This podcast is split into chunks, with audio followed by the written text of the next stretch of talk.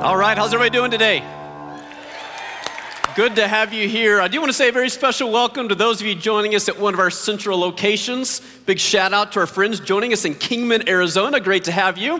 And I want to welcome our central Summerlin, Sunrise Mountain, and Southern High locations as well. Great to have you. Uh, I want to welcome our online audience, those who are joining us around the country or around the world. Great to have you with us. And as always, a big shout out to our friends who join us through our partnership with God Behind Bars. We love you. We're grateful for you. Thanks for being with us this weekend. Uh, let, let's start this way. Is there anybody celebrating a birthday today? How about this week? Any birthdays this week? All right, somebody's got a birthday this week. Now, here, here's my question for you Did you get everything that you wanted this birthday? Everything you asked for? No.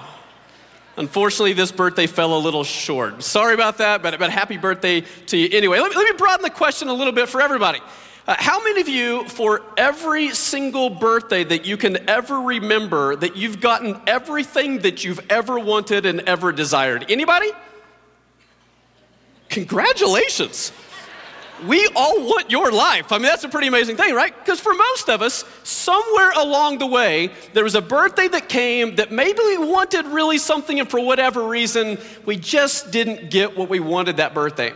Uh, now, for me, I, I, grew up in a great family. I have two loving parents who were amazing. Uh, they were fantastic parents, invested so much into us. And though we didn't really grow up in a lot of wealth, to the best of my parents' means and ability, they did their very best to really make sure that every birthday was a spectacular birthday. But I do remember one time.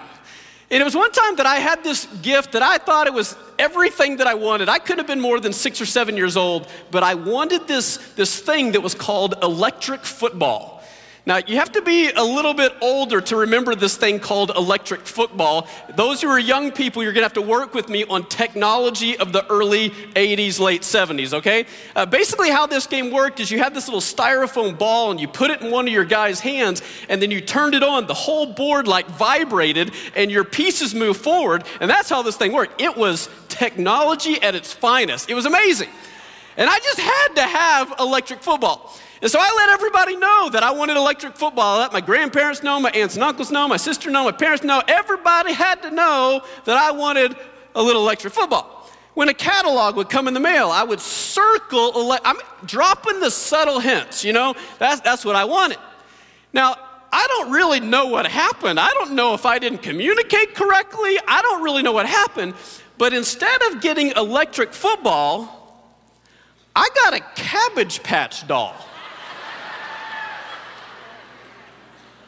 I don't really think it's that funny today, to be honest with you. I'm a boy who wants some football. I want football, not a freaking doll, right? That's kind of where I was at as a kid. Now, what's interesting is I was looking up these pictures to show you the pictures of these things for this message. I was on eBay and come to find out both of these are now vintage items. Did you know you can get a vintage electric football game for about 50 bucks? But there are vintage Cabbage Patch dolls that are now worth like six or seven thousand dollars. So maybe they knew something that I didn't. Now, who's the goat now who got rid of his freaking doll along the way, right? But the point is this we kind of all have this shared experience that somewhere along the way, maybe we didn't get everything that we wanted or desired. Let me shift the question a little bit.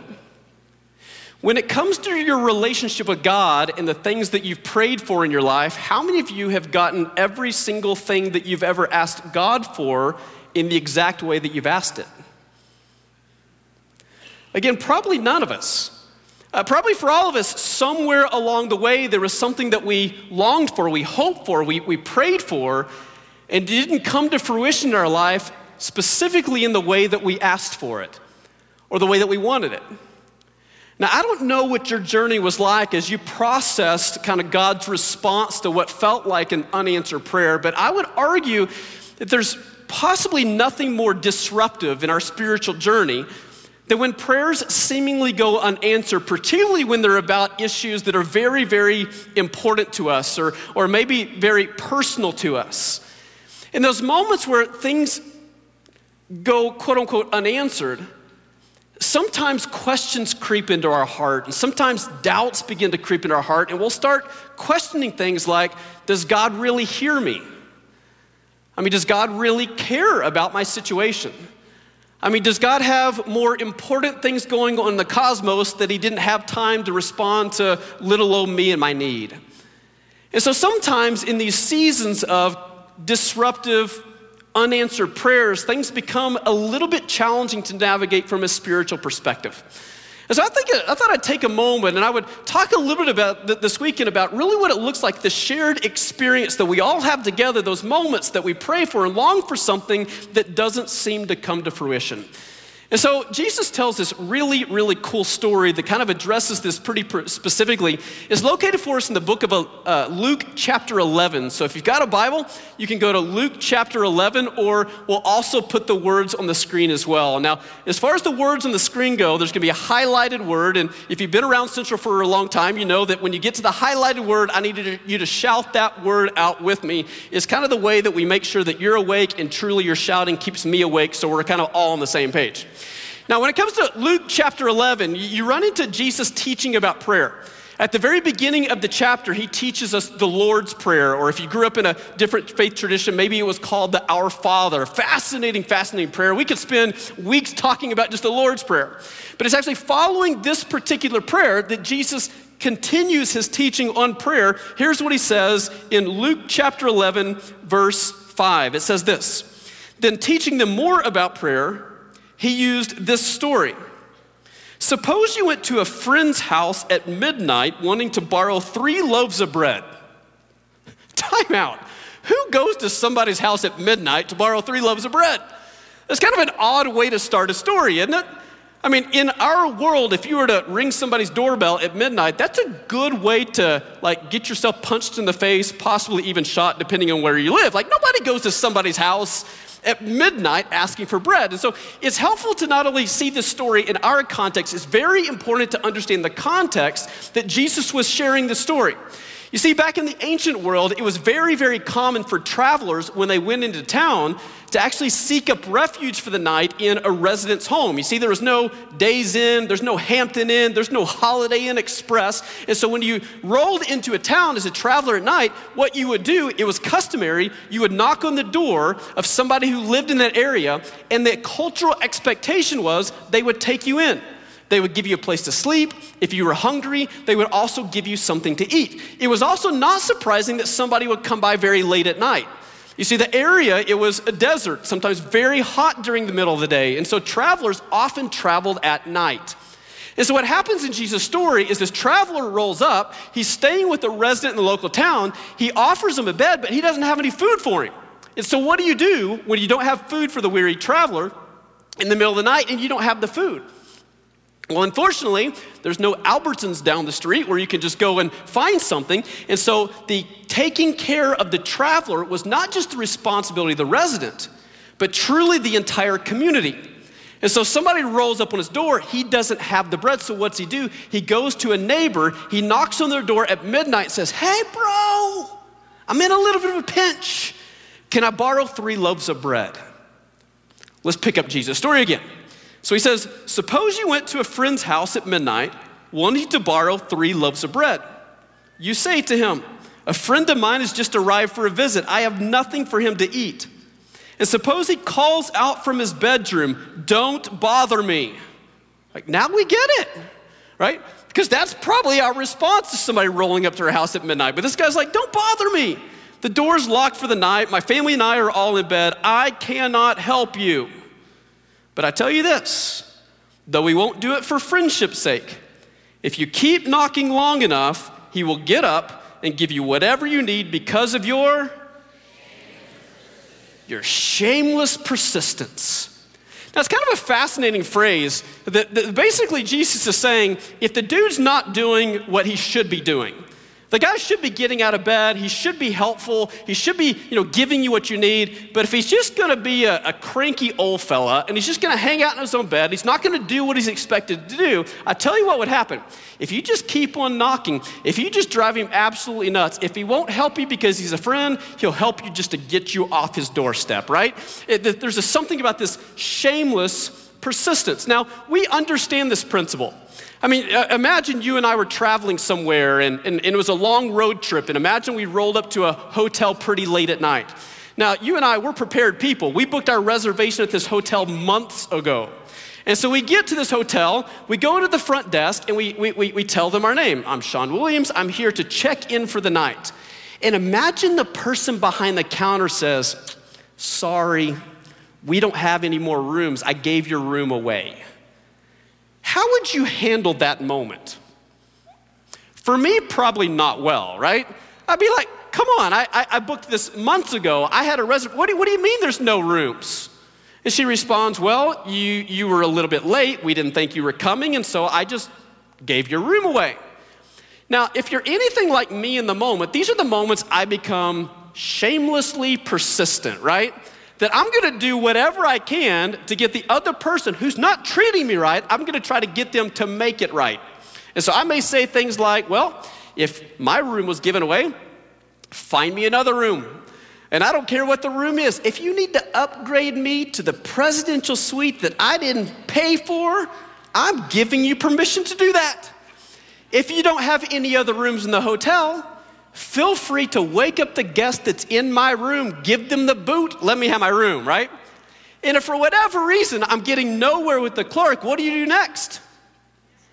I ask for a manager. Apparently you do too, right? That's what we do. That if you're not gonna give me what I need, I'm gonna go over your head. I'm gonna find some decision maker who can make this right for me. And I'll go with the manager as long as I need to. If for whatever reason I don't get anywhere, what do you do? I call corporate. Somebody's been down this process, right? That's what we do. We become shamelessly persistent. We're gonna do whatever we can to make this right. And so in, in Jesus' story, that's kind of this story where he talks about, you know, if somebody's not going to help you because it's the right thing to do, there's something about just being shamelessly persistent and we can make this happen. Now, at first glance, you kind of look at the story and you go, that's a little obnoxious, right?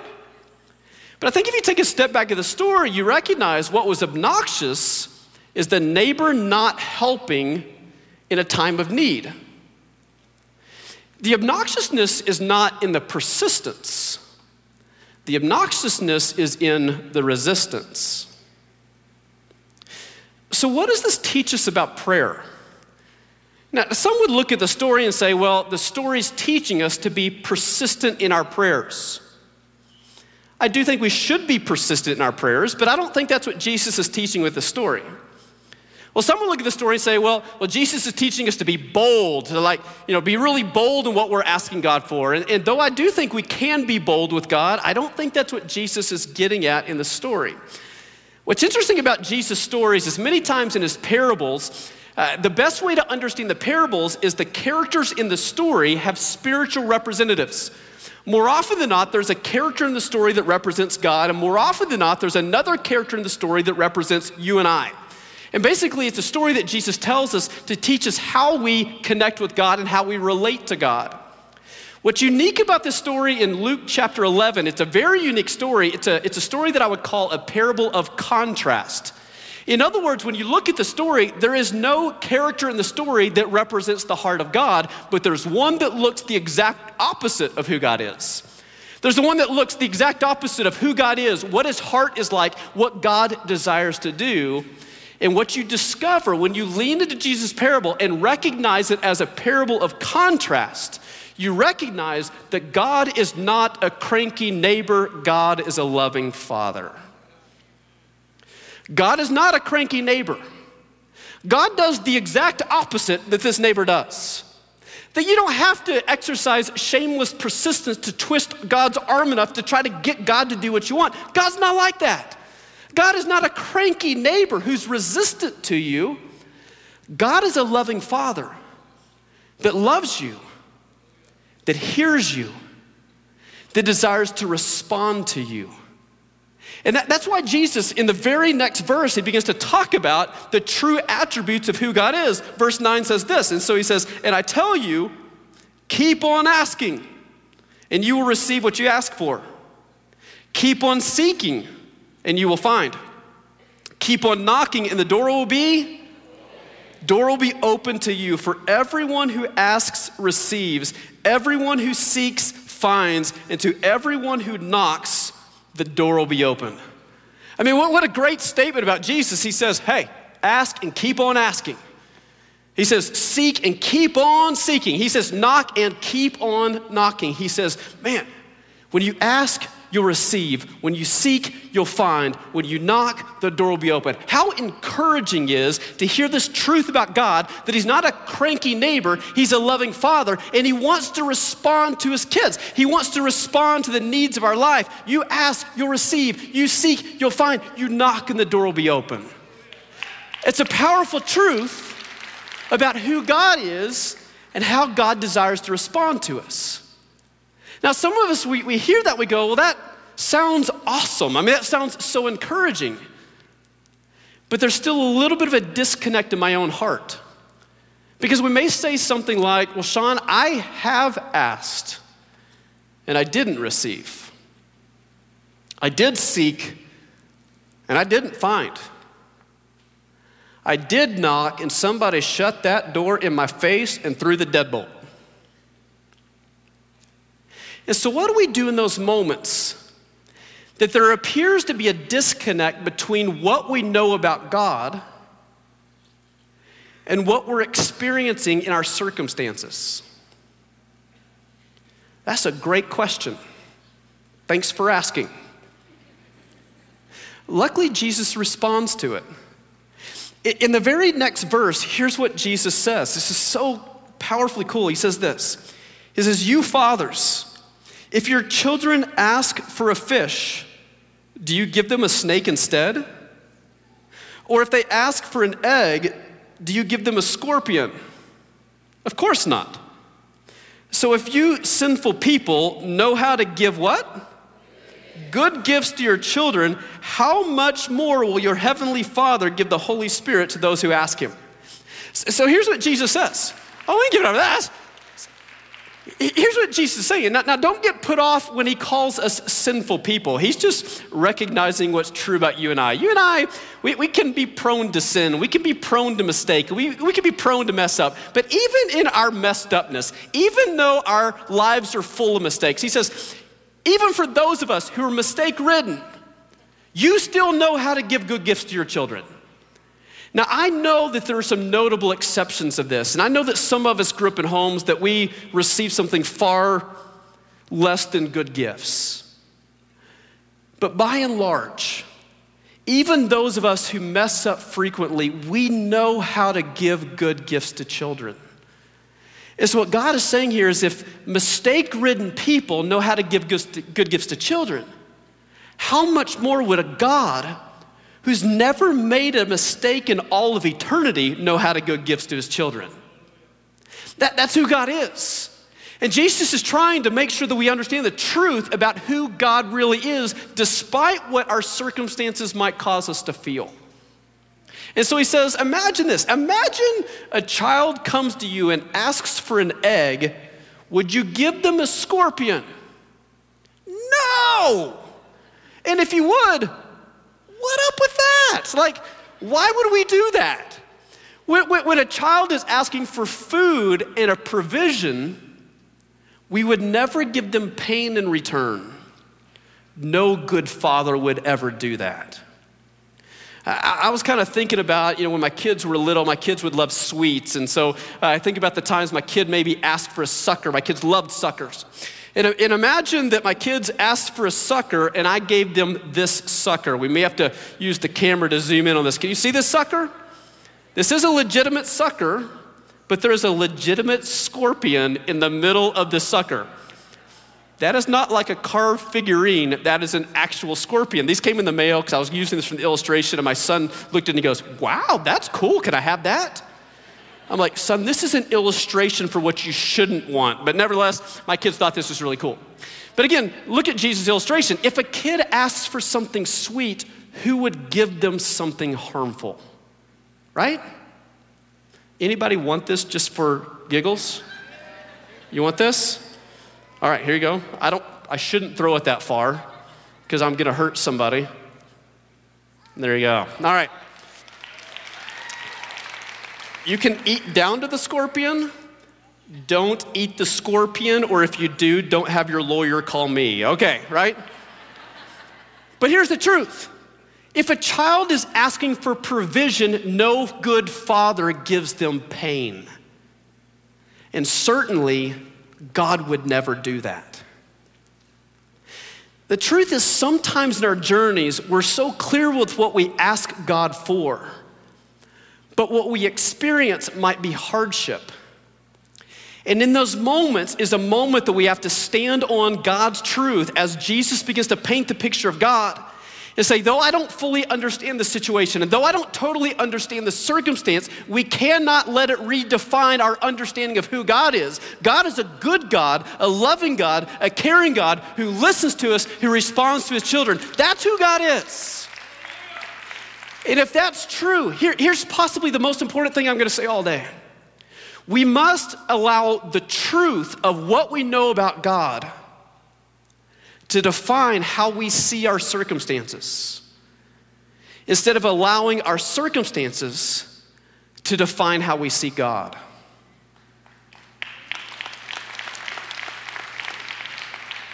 We must allow what we know to be true about God to define how we see and understand our circumstances and not allow our circumstances to define and dictate how we see God. And so, what does this mean? And how do we begin to see possibly our circumstances differently?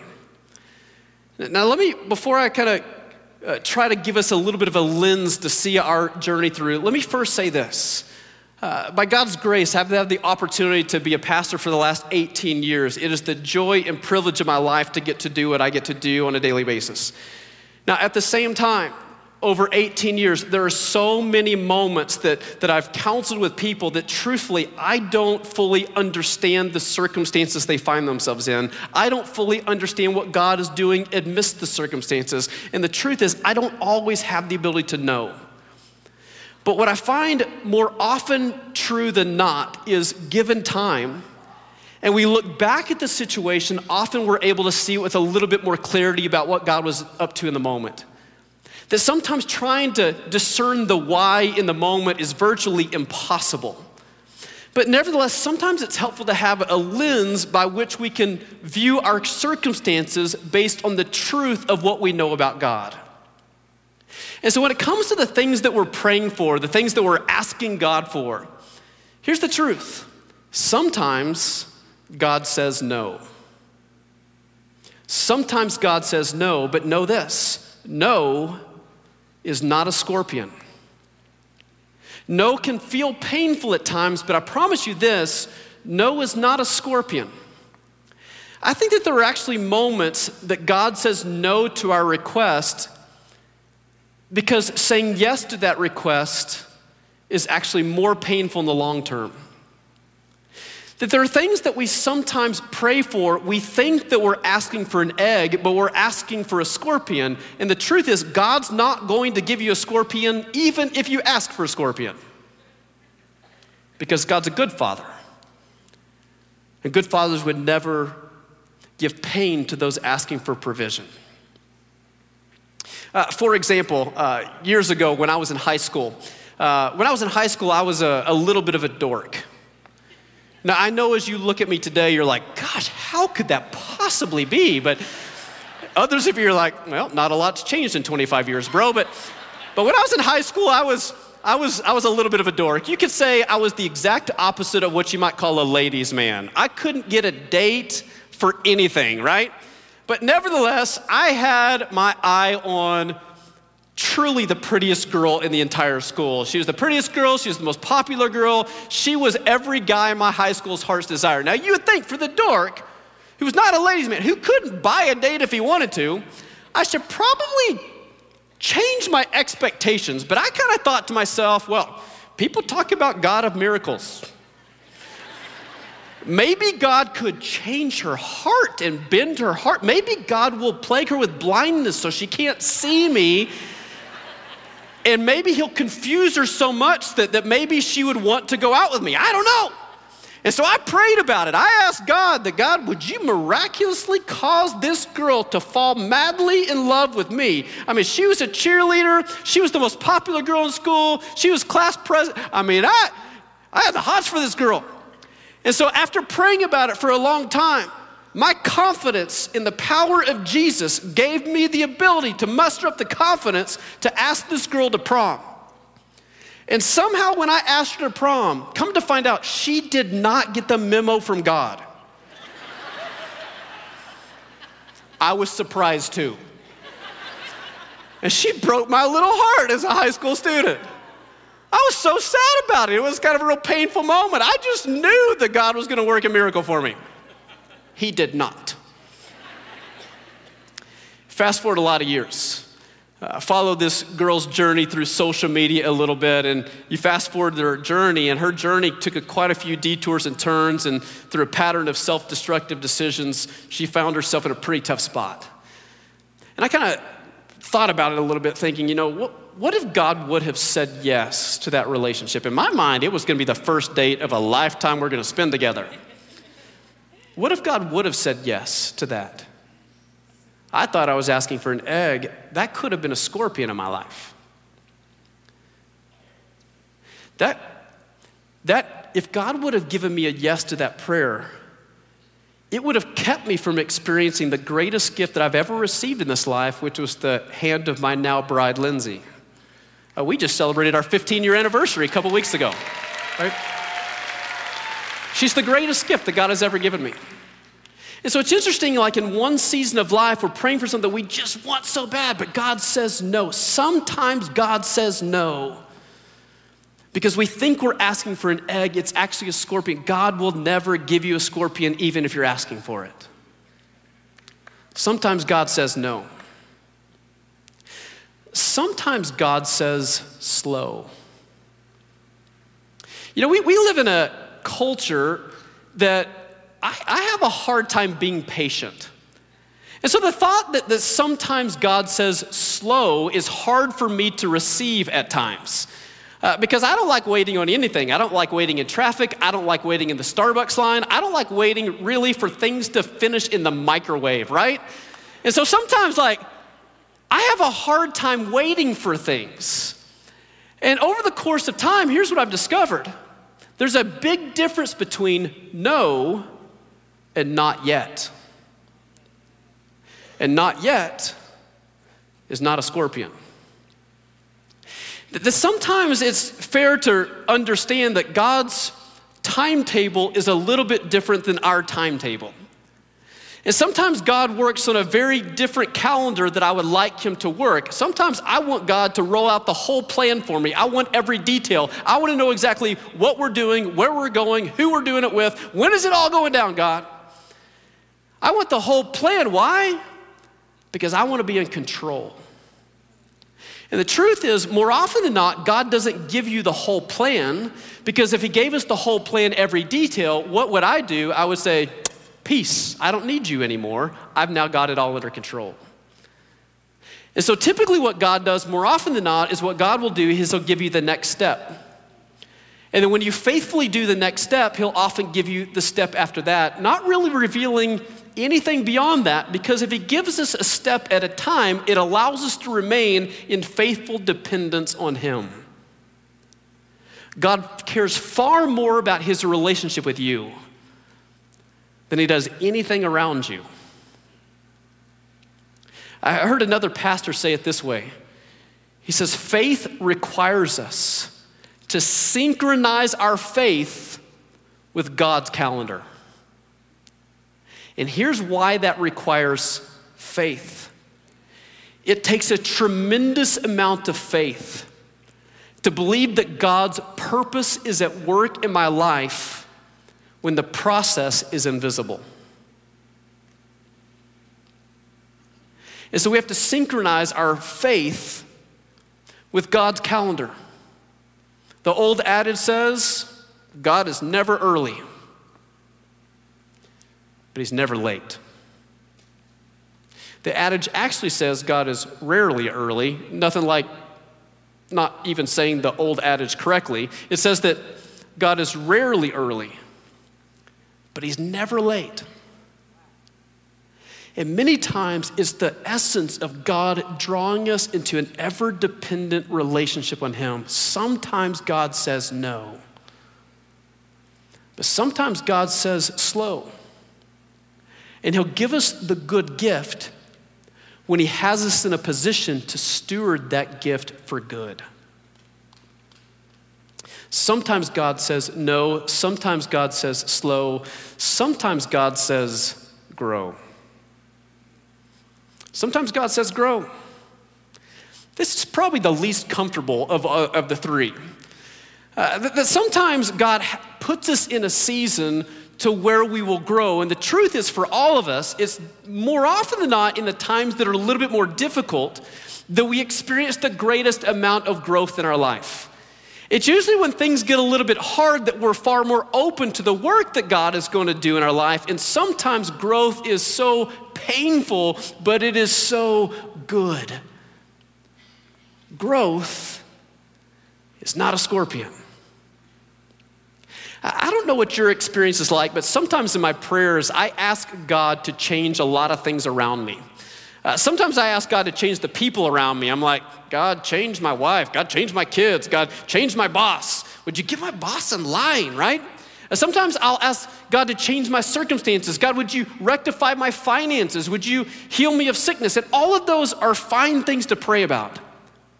But what I find of myself is so often I'm praying that God will change the people and the circumstances around my life, but far too seldom am I asking God to change my actual life. I'm asking God to change everything out there, but I'm not asking God to change something in here. How powerful would it be if we would ask God consistently, God, would you, would you rid me of selfishness? God, would you, would you make me more generous? God, would you make me more loving? Would you help me become more patient? Instead of asking God to change everything out there, what would it look like if we asked God to change more in here?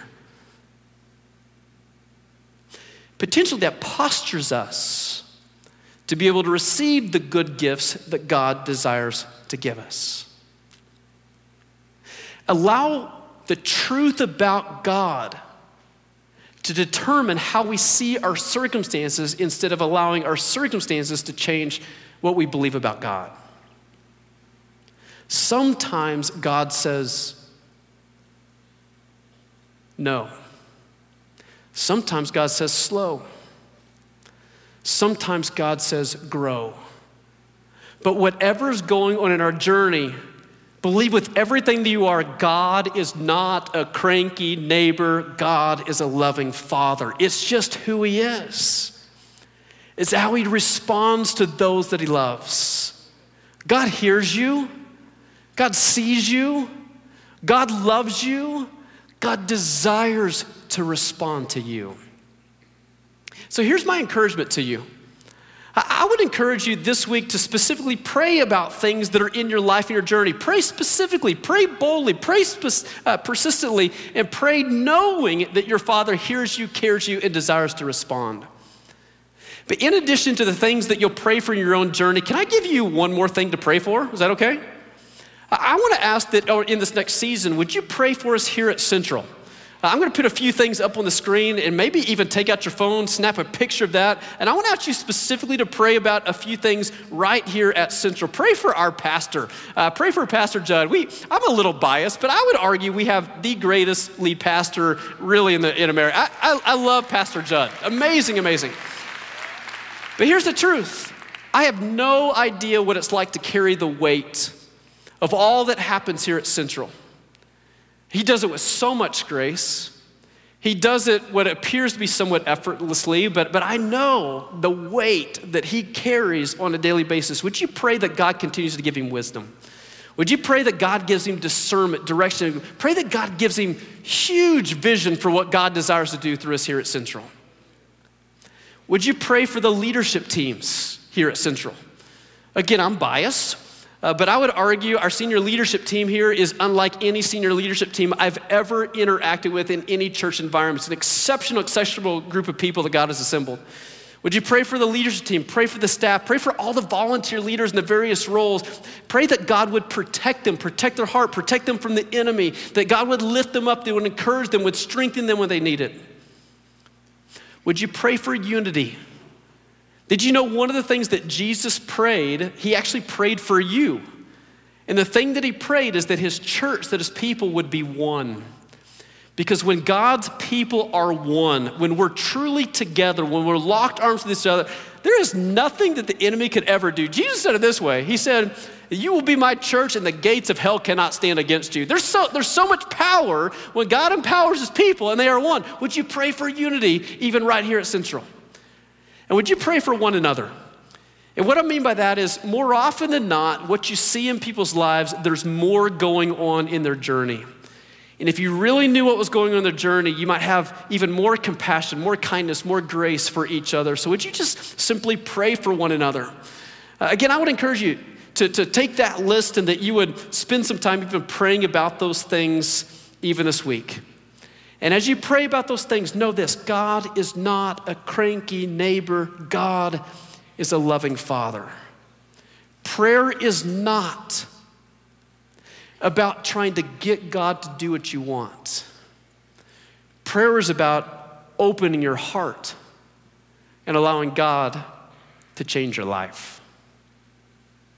I want to give you the opportunity to even pray this life changing prayer. If, you've, if you've never become a follower of Jesus and, and you'd like to do that this weekend, if you want to come submit your life to this loving, caring God who's crazy about you, I'm just going to pray a simple prayer.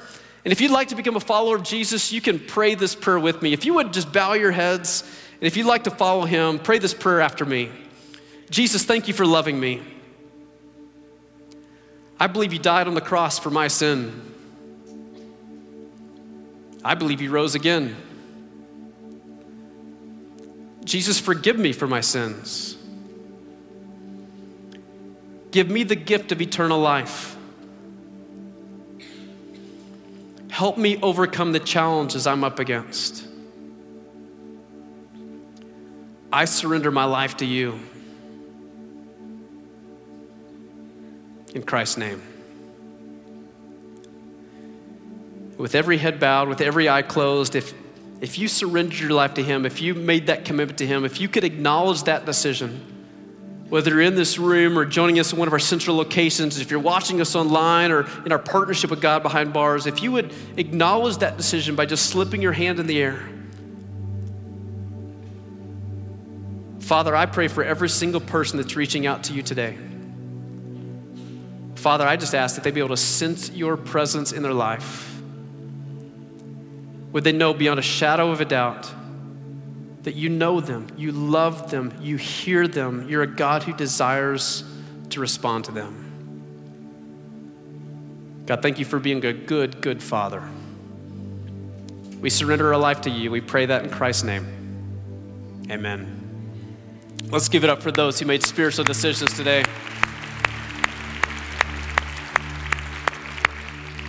I, I want to take a moment, send it back to our location pastors who are going to send us off today. So if you can put your hands together as we welcome our location pastors.